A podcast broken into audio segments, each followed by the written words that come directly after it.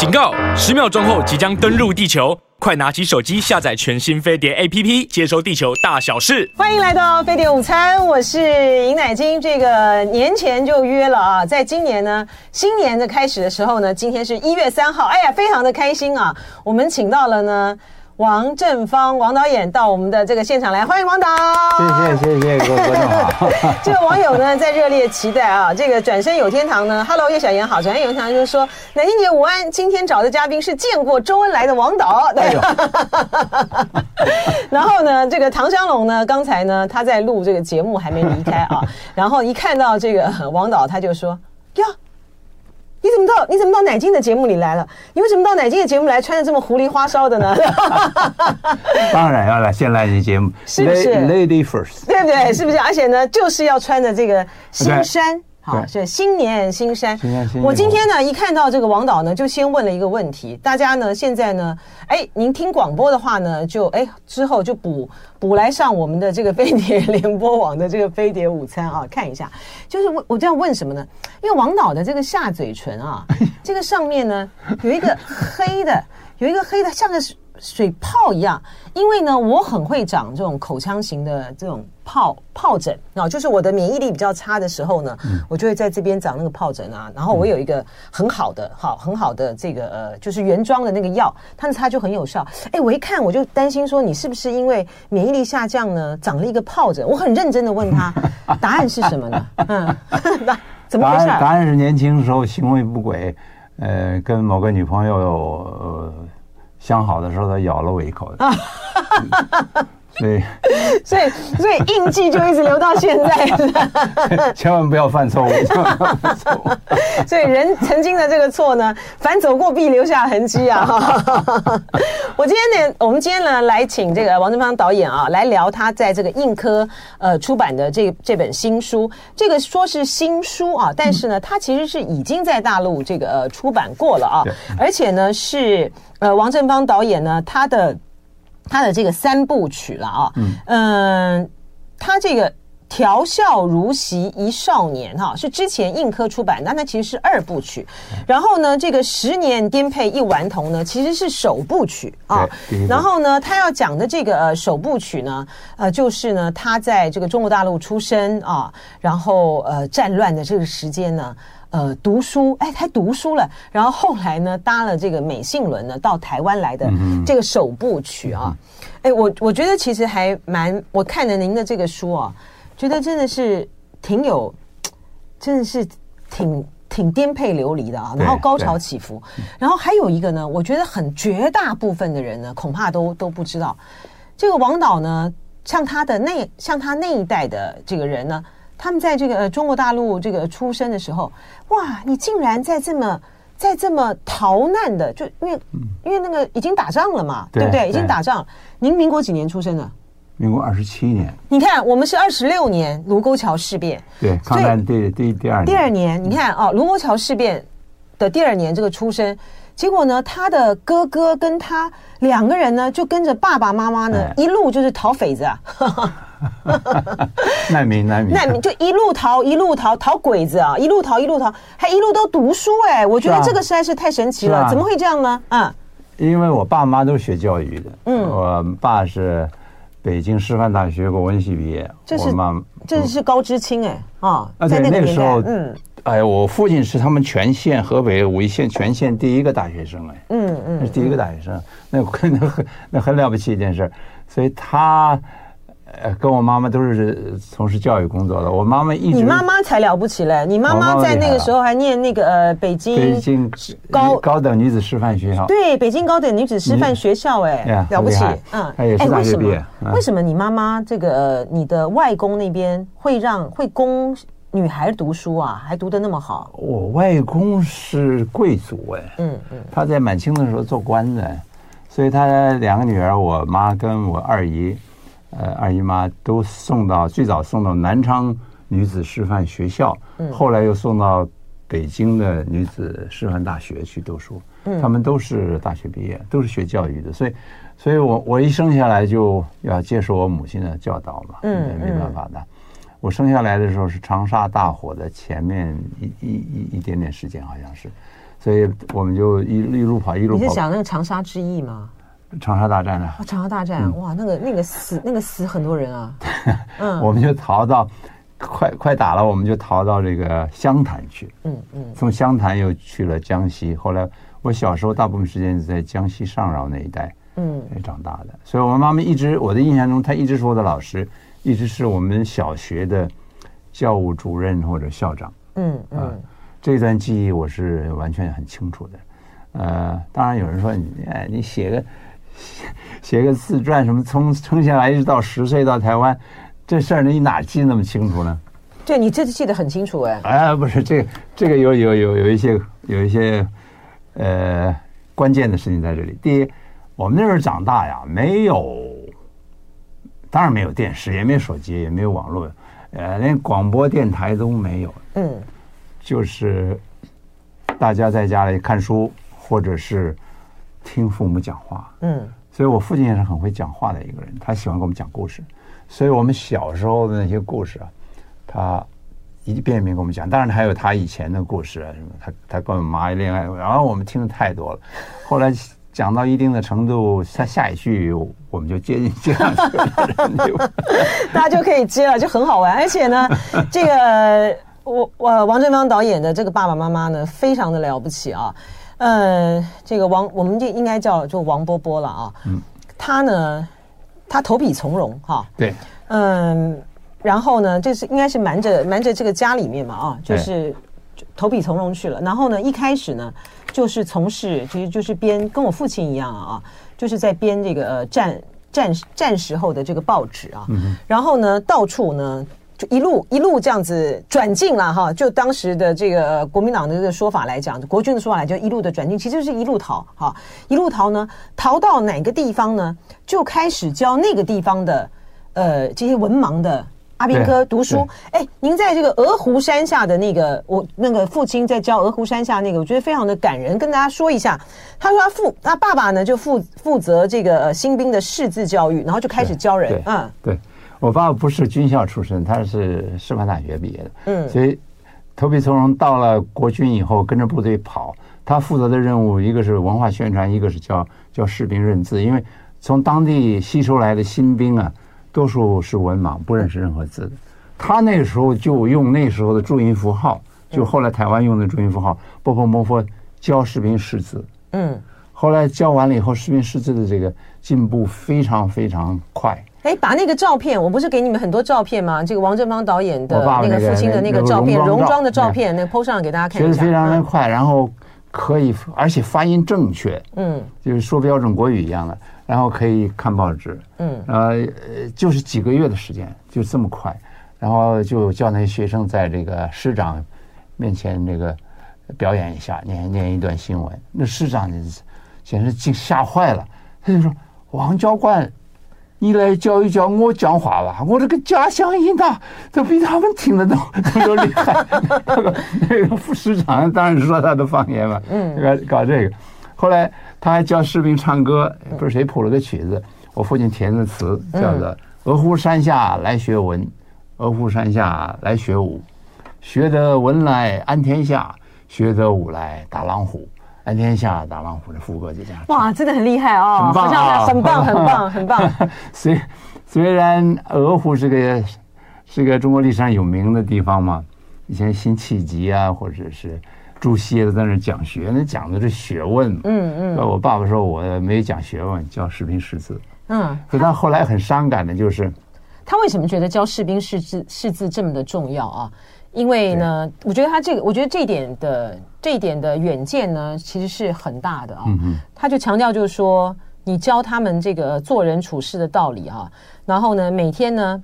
你你这样子就会知道你为什么你才你才可以为国家做出最更大的贡献，这就是一个教育家啊，他是。是个教育家。当然是，教育的第一步，嗯，是要识字，扫除文盲，扫除文盲。对。然后呢，大家要说同样的，要说国语，说同样的语言，因为他说看历史上所有国家的历史，在一个国家，大家各自说自个自己的话，各自的话，它不是一个现代化国家。嗯嗯，这个话是很很正确的。嗯，然后那个王导呢，就就一路一路这个呃逃难逃难，然后特别是特别是到了这个、呃、抗战胜利之后啊，哎，抗战胜利之后，然后就国共内战啊，哎，国共内战，然后就一路就转转转转转，你们最后转到上海去了，对吧？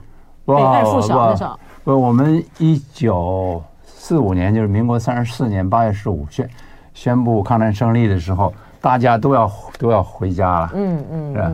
都要回家了。就我爸爸有军职，他就坐了军队的这个交通工具回到北平去了。我们就留在后方，然后希望到上海去搭船，到到天津到北平去。嗯，那个船搭不到，所以后来就困在杭州。嗯，困在杭州好几个月。等船，一直等到后来有一班船，我们才过去。嗯，所以我小时候就是那段时间没念书，每天在杭州玩，就住在西湖边。哎呀，那个印象太深刻，太过瘾了吧？太好玩了，太过瘾了。叫我妈妈，我妈妈教我们，带着我们去湖边公园散步，然后教我们看，看那个小说，就是呃四大名著那些小说的一段一段的给我们讲，讲完了以后看。所以那个时候在。在好像中国文学方面打了点点小小基础。这个，所以您在大陆最后念的那个小学是二附小，哎对，二附小就在杭州吗？不是不是，现在是在北平，已经到北平去了，又回到北平去了。您能不能谈谈最后的那一段？因为我看到这一段呢，这个非常的有感触啊。因为他们后来呢一路迁，呃，到了杭州去了之后呢，就是要回到就是要回到北平去嘛啊。然后在北平念那个二附小呢，他们要他呃王导呢跟他的哥哥。要跟着他的爸爸妈妈呢到台湾来了啊、哦！那他爸爸呢，因为有任务在身，他们就带着那个国语，就是那个同字模啦，对，就一整套的有注音符号的签字铜模子到基隆港，所以他爸先出发。先去了。谈一下您跟您您跟同学的在二附小的最后的对话啊、哦！我在二附小，那是很好的学校，那是那个全名叫做北京师范大学第二附属小学，那是很有名的一个一个大小学。出了很多人才，好像钱学森是那儿毕业的。那以前那个大陆的对，呃，飞弹之父，对，很多名人，还有一个没有名的人是我，还有一个台湾有个名人也是那儿念过的，他叫程嘉玲。您是因为在这个呃之前的时候，您自己都说自己是王匪正方是吧？对不对？我没说，别人这样说，唐湘龙这样叫我。哦，原来是这样，所以大家都呢都在讲哈，所以现在已经是这个。大大有名的这个王振芳导演呢，现在已经有另外一个名字了哈。匪名之天下。匪名之天。然后呢，我们再再聊，再把那个段聊完。您说就是在那个北平的二附小上学，所以你要最你最后一次去上学的时候，跟他对我最后一天要离开的时候，我跟到学校去很好，哎，很舍不得，因为学校学校太好玩了。我最我坐我旁边那小左，小左很有学问的一个人，他数学非常好。真的，你几年级啊那时候？那时候五年级上学期，所以我来到台湾是插班五年级。嗯，所以小左说：“那你那你去去台湾多久？”我说：“我爸爸说，在那边国国语日报安定了以后，最最多三年四年我们就回来了。”呃，他说：“好，我们回来以后一块儿去上北京大学。”我说：“好。”呃，他说他将来要做数学家，发明左氏定律啊啊！后来就这样子，几十年看不见了。可是几年几年以后，我在美国又碰到他了。嗯，他成了那个大陆送到美国去，那是一九八零一九八零年代，第一第一批，他年纪也不小了呢。第一批的那个留学生，嗯嗯，他来他他来美国进修，嗯，见面第一句话，那左氏定律发明几条？他说一条也没有。哇，这样子一晃，对，就就几十年了，这天人永隔啊，哈，这也是一种天人永隔啊。太有意思，你不知道未来是如何，而且呢，这个王导呢，他他想这个小左呢，他不但呢是个数学好啊，他还是个时事分析家。对对对对对，对他升到现在是个名嘴，他跟你分析形势啊。啊，分分析当年美军在在在中国大陆怎么样？当然他。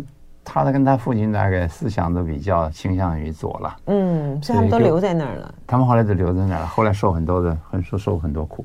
王导，我请教一下，就说那个时候呢，你看你们小学五年级啊，有些人的家里呢要到台湾来，有些人的家里呢要留，就是还留在这个大陆啊。那个时候的整个的气氛会不会很乱？嗯，当然还在打仗，那是北京差不多要围城了嘛，那是一九四八年，差不多围城了。呃，国军那个那个战况是节节败退，嗯，所以大家对于自己的前途是很惶恐不安的，嗯，年轻人我看 年轻人多半希望改朝换代，我想是那个时候是这样的，所以，嗯、所以我们那时候还算小孩，谈不上。像我几个姐姐啊，还有姐姐男朋友啊，跟我爸爸的立场是完全。不一样的，嗯，所以常常吵架。呃，交交了两个男朋友，我二姐、三姐交了两个男朋友，我爸爸很不同意。我说爸怎么样？我觉得他们挺好的嘛。他说哎，简直是共产党，这要命了怎么办呢？他他他就是共产党，本来就是，他就留在那儿了。然后呢，这个王导呢就跟着呃妈妈啊哥哥啊妈妈就搭着这个美信轮啊。嗯到了台湾啊，到台湾，这个这个轮这个过程，我看您这个这个还还算还算顺利哈。当然在这，当然这里面还是经了波浪啊，但是还算顺利。已经兵荒马乱了。嗯，那能够搭上船不容易。当然还要靠关系啊。嗯，要关系，因为我们我们那个时候来台湾，我爸爸已经在台湾了，呃，我妈带我们两个，还有梁伯伯，就后来。在《国语日报》做总编辑梁荣若、梁梁伯伯带他两个小孩，他他梁伯伯跟梁伯母，我们七个人住那个想办法就住在那个轮机长的那个房间，嗯，嗯七个人挤一个小房间啊。那美信轮你对美美信轮有很多人坐那个船来的，就是从天津停一下上海，然后到基隆，嗯，呃，很小的一个船，七百多吨而已啊。哎呦。很小一个船，所以后来经过那个黑水沟的时候，嗯，那个风浪大的不得了，哇！所有大人都躺在躺在船舱里面吐酸水，嗯、只有我一个人不不晕船。他在船上乱甲板上乱乱跑，差点掉到海里去，哇！太妙了！你太厉害了，你进你你不 我不晕，你不晕船，然后你这个全船那样吐酸水，你看了也不恶心啊。所以我逃走了，在甲板上去玩呢。哇，那这个是了不起。然后就是，然后还真的是过来了，对不对？对，过来了。过来了。啊，好，好辛苦啊。然后到了这个，呃，到了基隆，然后就是在上，你就召唤这个爸爸，看到了哦。爸爸，爸爸在岸上拿一个棍子跟我们挥挥手。哎呀，那时候我我我妈我妈妈在上上船以前讲了两句话，我我在书上写了，我觉得非常有意思，就是因为我们小时候在抗战的时候。剃头的时候得了瘌痢头，我那个头整个是一块装一块一块的疤，难看极了。那涂什么药都不好，结果后来有一个医生说是吃一种药啊，头发统统掉光，掉光以后重新再长出来就好了。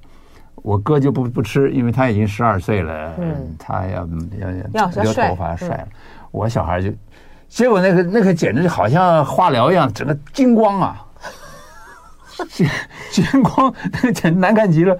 哎，我要我说我这样见我爸爸，那爸爸最疼我的。我说我跟我妈说，我看爸爸在那挥手，他有没有看到我的秃头我不知道。我妈就拿一个帽子把我盖盖得紧紧的，就说你不要怕啊，我把你秃头都盖上。你不管你秃头不秃头，爸爸好久没见你了，见了以后他还是会很爱你的。然后呢，我们会很好的。我们到了台湾以后，一切都会很好的。嗯。这是我这个这本书的第一个、哎、第一部书的这个最最后的一几句话。是这个他王导他们搭了这个美信轮啊，呃，虽然颠簸，但是呢，平安的到了台湾。他们的下一艘呢，就是太平轮，就沉没了。哎呀，对啊，哎，那是一这最大的一个幻事。我哥，我哥有几个同学就在在在太平轮上过去了。嗯这个呃，王导呢，他家呢，他他他的家就是他妈妈啊，他们这个呃小家哈，他们是两个兄弟呢，哈，但他们还有个大妈家啊。哎，我们家我们家历史就 大妈家，对那个我们看一下啊，这个王导呢，他的大妈妈家呢那边呢有五个姐姐啊，有五个姐姐。然后呢，您妈妈呢是您的母亲呢是后来才知道这个您父亲。在小的时，就这小的时候，就在乡下里面就就被就婚配了，就婚配了娶了大妈妈。他不是后来才知道，他本来就知道。我们，哦、我们兄弟两个后来才知道。哦，所以我们兄弟两个是在抗战胜利以后，到了上海搭上那个船以后，我妈说，哎，郑中正法，我们我跟你讲一件事，面色非常凝重，说你爸爸以前十五岁的时候，因为是北方农村嘛，那个时候就是父母就找一个年纪还比他大一点的媳妇，嗯，就结婚了，嗯，然后后来我爸去了北北平念大学，那就自由恋爱了嘛，那时候大家都是这一套嘛，是吧？所以 都这一套，对，他就跟前面的离了，跟我妈结婚。哦，离了吗？有离吗？离了，真的有离啊！可是我爸爸有一个有一句名名言，后来哎呀，我妈跟他为这个事情吵得天翻地覆的，那刀都上来了。为这事情呢，你在书里面看是吧？对，有一专有一有一篇叫做《月下舞刀》，我妈简直烦死了。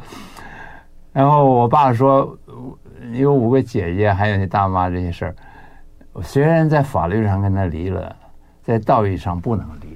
嗯嗯，那五个小孩要他来要养啊！我大妈没有念过书，她没有办法养家嘛，所以一直支持他。后来你看这张照片很有意思。后来我一九七九年去大陆，才找到了他们。嗯，不是，您那时候在大陆的时候，其实就是知道，就是到上海上就知道说有个有个大妈，有五个姐姐。这个呃，我们现在在如果说您看这个直播的话呢，就可以看到那个照片啊。对，这就这五位就是您的姐姐。对对，大姐姐。对，然后他们这五位的他们家的这个五位的王振昌导演的大妈生的这个五个姐姐呢，呃，都个个都还。都还这个有读书，都念了大学啊，所以真的是非常的这个了不起啊。然后，然后他比我年纪大很多。我大姐做过我的老师，而且在北平的时候，嗯，她是音乐老师，她比我大二十岁，嗯。然后吴姐比我大三岁还是四岁，吴姐现在还在，其他四个都不在了。然后我千辛万苦，因为那个我，呃，文革刚刚结束，找他们很难，最后。在天津就找到我二姐，然后在上海找到我四姐，然后他们就给了我一这这一张照片，这张照片是他们一九六几年在上海五个姐妹在一块儿照的。看了以后，我看以后，我就把这照片寄给我哥，在电话上问我哥：“你看这五五个姐姐现在这个样子，你觉得他们怎么样？这个样子？”我哥说。他们这五个人就像爸爸中年的时候那个样子啊，不过每个人头上都戴了一顶假头发。你看，他跟我爸真像，真像，真像。特别是您这个大姐的那个脸盘啊，脸盘子真的非常的像这个王导的这个父亲啊。那您呃，因为他们在。虽然说是离婚了啊，但是呢，妈妈王妈妈是王振邦导演的妈妈是知道这件事情的，知道，知道。而且他们回到了这个抗战之后嘛啊，抗战之后，抗战胜利以后呢，回到了北平以后呢，也去大妈家玩。我们俩小孩，我爸带他去，我妈是不会去的。你妈从来一次都没去过哦，不见面哦，不见面啊。哦，所以这这五个这五个姐姐也从来没见过你妈妈。见过见过，小孩见过。小孩见过哦。就大妈跟这个大妈跟大妈跟你妈呢是王不见王。那不见王。不见哦。然后有两个二三姐二三姐四姐都跟我们住过一段时间。哦。所以在中间那高的四姐，我跟她最好。啊。最好跟她最好，她对我们最好。哎呀，这五姐对我太好了，我。我我我，所以在这个在这个方面，我跟我妈立场不大一样，因为我觉得我呼啦一下来了五个姐姐对我那么好，我开心都来不及啊！哎呀，宠我宠的一塌糊涂，到哪儿都带我去。所以这也是那时候的这个新旧新旧新旧中国中转换的这个年代，很多有很多有这些的这些的故故事了哈，这也是没办法的事情啊。那呃，那个王导呢，有一个很妙的事情，他在这个书里面老提老提啊，就是呢，他很会尿床啊。然后呢，还有一段呢，在乡下呢，被鸡给咬了。哎，这个这个讲一讲，这个讲一讲，这个太有趣了，怎么回事？嗯，被鸡咬了跟尿床没有关系啊。对，这个好，这个好玩。对，好，那我们先讲被鸡咬了。好，对对对，这个叫做叫做一个大公鸡跟我过不去。因为我们在在乡江西乡下的时候啊，就住那个乡下的院子嘛，后面一个院子竹林呢，养了一堆鸡。呃，我我是刚才上上一段讲的时候，我们那种没有没有什么娱乐嘛，也没有音乐可以听，广播电台都没有，就看书，就对这个《三国演义》啊是很熟悉的。嗯，所以我每天没事坐在门槛上看那些鸡啊，就给这些鸡起的所有的《三国演义》里面的名字。最老的一个老公鸡啊，叫他曹操，他太厉害了，跑来跑去。一个年养养一个年轻的公鸡啊，常常跟那个老公鸡斗，他叫吕布，是吧？很厉害。这老公鸡很坏，很欺负人的，欺欺负其他小鸡的。呃，没没没，胳膊这里生一生一堆鸡。那个那个时候，呃，我当然小时候常尿床，所以我到很大还穿开裆裤，呃，很丢脸的一件事情。所以有一次我吃饭的时候啊，不小心那个饭粒子就噼啪往下滴。嗯，那吃饭的时候那些公鸡就公鸡母鸡就在这个饭桌底下走来走去，找些剩菜剩饭吃。那个大公鸡老公鸡很高，我很矮，很小。他看怎么掉了一个饭粒子，刚好我穿着开裆裤啊。就那个饭粒子掉到我那个小鸡鸡上面，它嘣一家伙就把我，哎呦，我痛死了，就把那个饭粒子给剁去了，哇，痛的哇哇哇叫，流血流流血了吧？流，哇呀，好惨哦！然后也没人安慰我，我妈说，看到吗？吃饭要小心，饭粒子不要往下掉。哎呦，我的妈呀！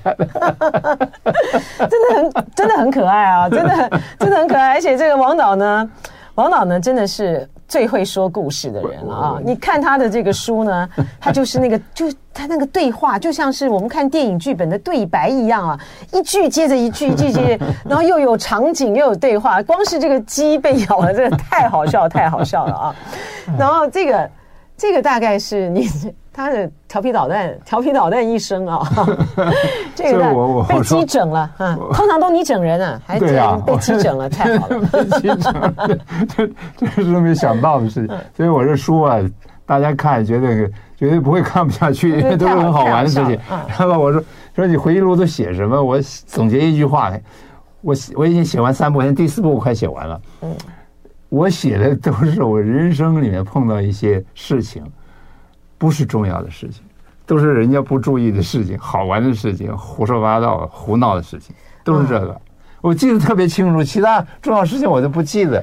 不会啦，你重要事情还是很记得清楚的。只是他 就是王导呢，用了一些很呃戏谑的这个呃戏谑的笔调来写啊，所以更显得那个重重与轻之间的那种的气氛跟那个流离哈。比如说。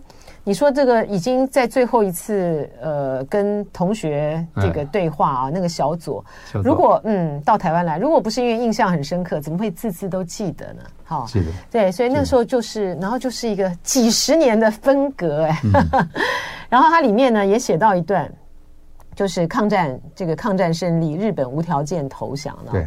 这一段，嗯，这一段呢，你是你妈妈留了个字条，你发现的？对 对对。我们在睡觉，他早上大概那个呃，日本投降是半夜发生的，我们就睡着了。母亲就写了个纸条，放在那个挂在那个帐子上，说日本无条件投降，抗战胜利了，抗战胜利了啊，好开心啊！那简直是。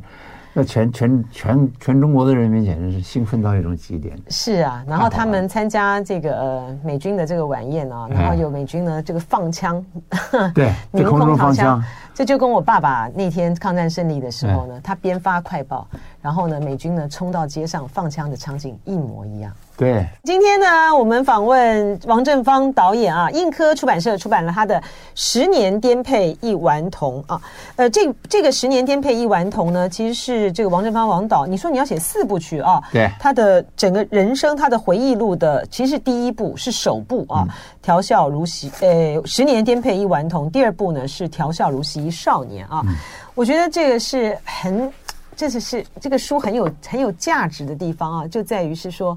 呃，很多的，不管是两岸啊，华人这个地区，很多人都不知道这个我们这一代到底是怎么来的，怎么一回事儿了。我其实常讲，就是说我真的觉得啊，就是一九四九年之后呢，到台湾来的这一代啊，不管是我们的父祖辈啊、兄长辈、哥哥姐姐、哥哥姐姐啊，这个祖父祖母们啊、爸爸妈妈们啊，到了台湾来的这一代，我觉得他差不多就是。一九四九年到一九七零年，其实我们算是同一代人啊，因为我们都是在台湾呃成长，然后呢，我们经历了台湾的两岸的之间的隔绝啊，两岸，然后台湾的呃威权时代，然后解严戒严，然后到开开放哈，然后因为一九七零之后，他就他就比较小，他比较小的小孩，他们呃所经历的就不太一样，不一样，就不太一样，就看到看到比较多的，就台湾民主化的这个时代了，就不一样了啊。这个王导呢，哎，我们掌握这个最后的很很很珍贵的这个时间啊，来谈谈。哎，他他非要我谈不可，他就 这个人有这么大的自恋吗？然后他在说呢，他在大陆的时候的两个小女朋友，来来来，秀出照片来。哎，长得好，真可爱。你看没有？哎呦，他在大陆小学五年级就到台湾了，有什么女朋友啊？那不就是你单恋吗？你这呃三小学三年级的时候，哎呦，这这呃这个姐妹俩啊，她叫周。周想交，周享福。哎，你还真的记得他名字？因为他那个照片后，想娇享福，那那个享受的享哦，享哦，然后娇呢？是交那个交交交交弟弟的娇，想娇姐姐叫享福。哎呀，这爸爸这爸爸取的名字取得好，取得很好。所以那个这妹妹跟我同学，我们俩好的很，玩的很好。啊，姐姐也很好。姐姐是姐姐是留那个宝盖头的，对对对，她的眼睛比较长那个。OK，好。她也跟我玩的很好，然后。呃，我们天天在学校天天在一起，在哪？儿小学啊？在江西上饶，江西上饶，就抗战胜利前，一九四五年那那那个上下那时候。OK，然后呢，您是爸爸妈妈呢都是读书人，那他那个周周家姐妹的爸爸妈妈呢？不知道，他们家大概很有钱。你看那个时候照相照成这个样子，一九四五年照成这个样子，黑白照啊，然后还来两个小孩呢，穿个花的衣服，嗯，还有个花戴在手上。这是我最早，我我我认为她是我的两个女朋友了。呃，跟我很好，然后 女朋友。后来有一次在在学校看那个美美国美国军队放的那个好莱坞电影，我看不懂，然后我们就跑到那个那个被单的后面看，也看得在眼见，很开心。看见这恋爱故事，呃，男女好的时候就频频亲嘴，啪啪啪乱亲嘴。后来我好几次晚上做梦，没有尿床的时候做梦，就梦见。和这两个周想交、周周享福两个人亲嘴亲的 亲七把火的，哇，这享齐人之福啊！不愧是梦想，太可爱了，这个王导演啊！现在不知道他们哪去了，我还留着他们临临别的时候送我一个照片啊。这是他们临别的时候送你的照片？哎，对对。哎呀，那还真的有情谊哎。对啊，所以我一直留到现在啊。哎呀，了不起！哎，你跟着爸爸妈妈逃难的时候，你带的什么东西啊？我我东西都是我妈，我妈留。那你妈真好，你妈把这些照片什么？我妈留好多东西，留好多东西。这这些东西都能够带过来啊？对，哇！后来后来我在美国读书，她寄给我，她说：“正方，这是你小时候调皮的一些记录，你拿去看看，就挺有意思。”这哎，你妈妈好好，竟竟然能够在那种辗转逃的时候，哦，她留了好多东西，这些珍贵的照片都留了下来，找到她的很珍贵的照片。哎呀，那次我我去了以后，看得我痛哭流泪。我爸呢，从这个大陆呢，就是后来，我我之前讲过，我爸爸本来要到，本来要到这个，本来要回镇江去当地下县长的啊，但是呢，嗯、这个大陆已经沦，就是镇江已经沦陷了啊，所以他的这个朋友呢，就是到船船上来啊，就跟他讲说不能不能走啊，那边已经呃沦陷了啊，呃太危险了。那所以我爸没去，我说我爸没有回到镇江。然后那个船呢，一上岸的时候，船一上岸的时候呢，他们那个解放军就上来了，哎呦，就说这个你们船上是不是有一个呃引援甲？然后他的派令呢，就放在鞋子的夹层里面，都知道，知道，都知道。然后带了这个两包糖，哈，什么通通都晓得。我要讲的是，我爸到这个台湾来的时候，什么也没带，什么也都带不了，就只有。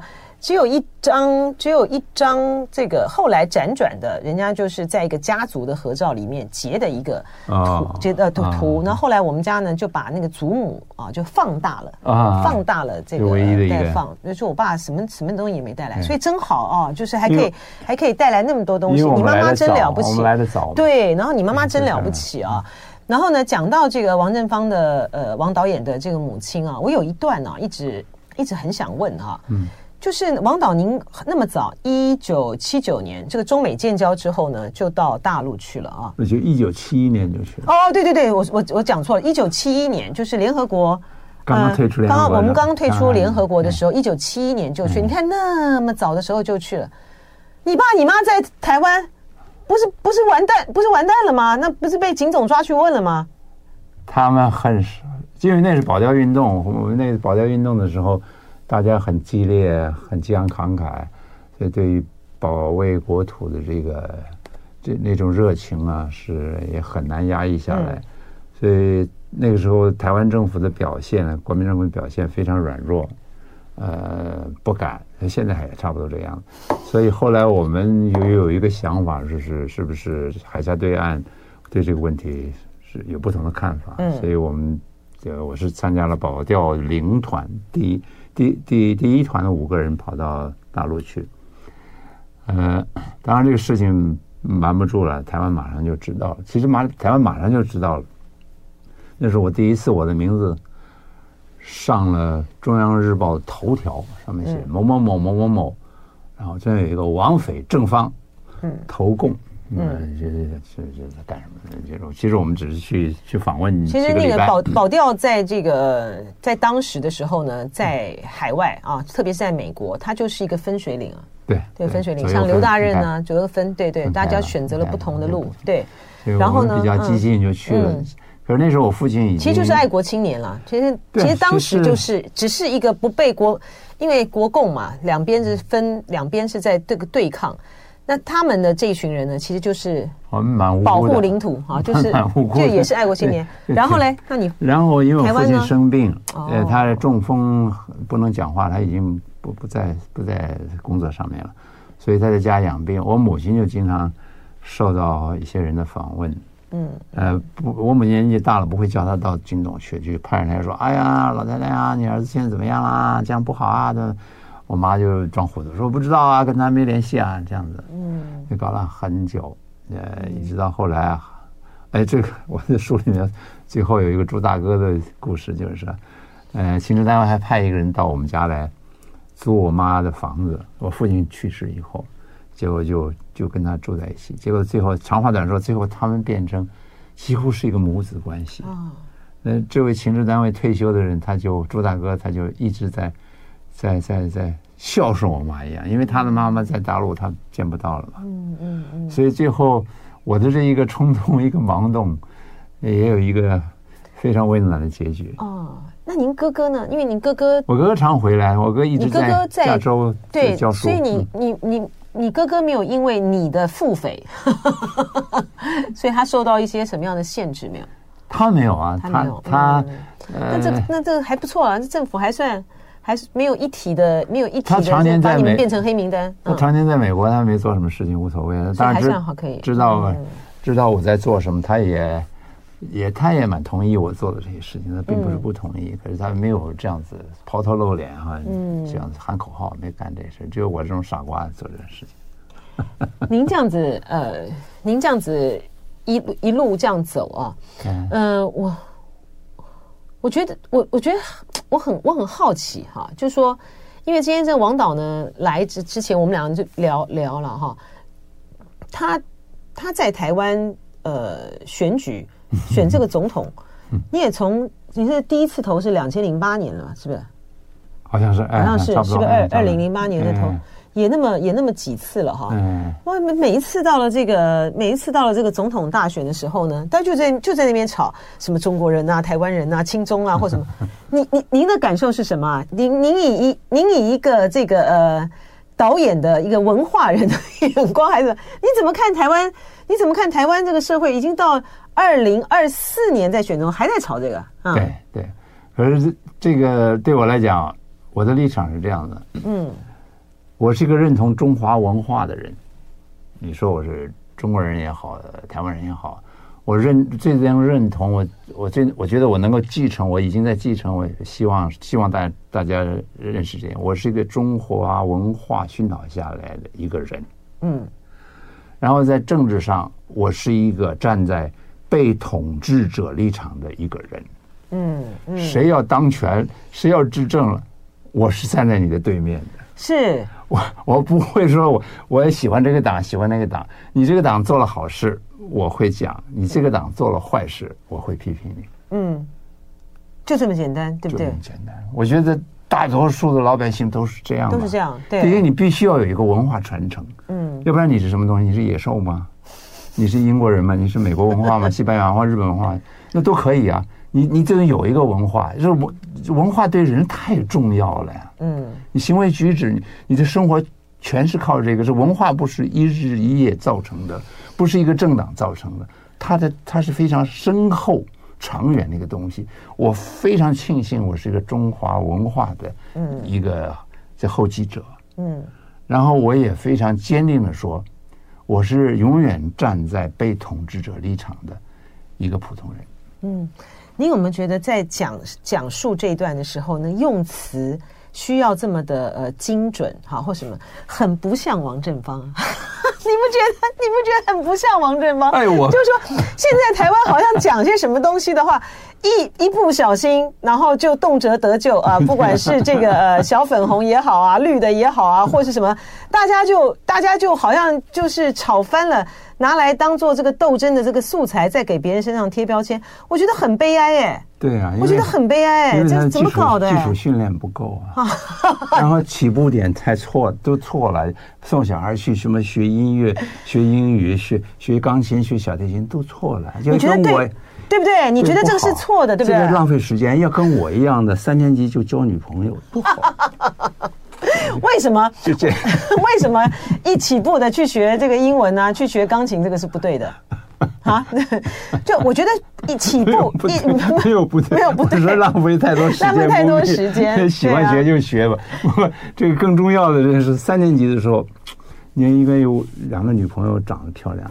这个是很重要，而且呢，我真的是非常同意的，就是说你那种不把自己的这个语文的学好啊，对，然后老学一些这种的话，就是舍本逐末。学杨金邦，对，真的是舍本逐末。哎，我觉得现在的这个。整个的这个气氛啊，其实都是越来越民粹了啊。呃，台湾一样了啊，这个美国也一样。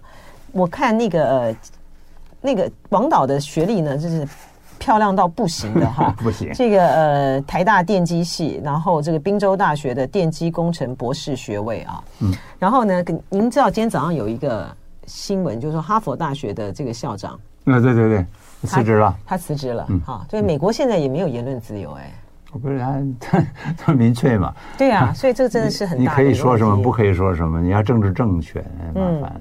嗯、有有不同的意见，他不能容忍。所以到最后，所谓的政治正确什么意思呢？我搞不清楚。我基本上是怀疑“政治正确”这个四个字就有点政治不正确。说得好，对不对？对不对？对啊。你怎么可以这样子就就把人家给定了呢？对啊，我们这个。我们一定要在这个节目的最后的三十秒、四十秒的三十秒的时候呢，要以一个开心的事情来做这个结尾，怎么样？这个整整个书里面最难忘的、最开心的是什么事儿？不知道，你看说什么？哎，我跟你说，我真的觉得我在这个笑中呢，其实呢，都还有非常非常多的这个心心酸呐、啊，所以呢，真的是非常的，就看到您这个，比如说认识呃，认识这个换。换仓啊，换波啊，换换香，换香换香，换香，换波波。然后之后呢，认识了这个这个换过仓，就爱点你 U。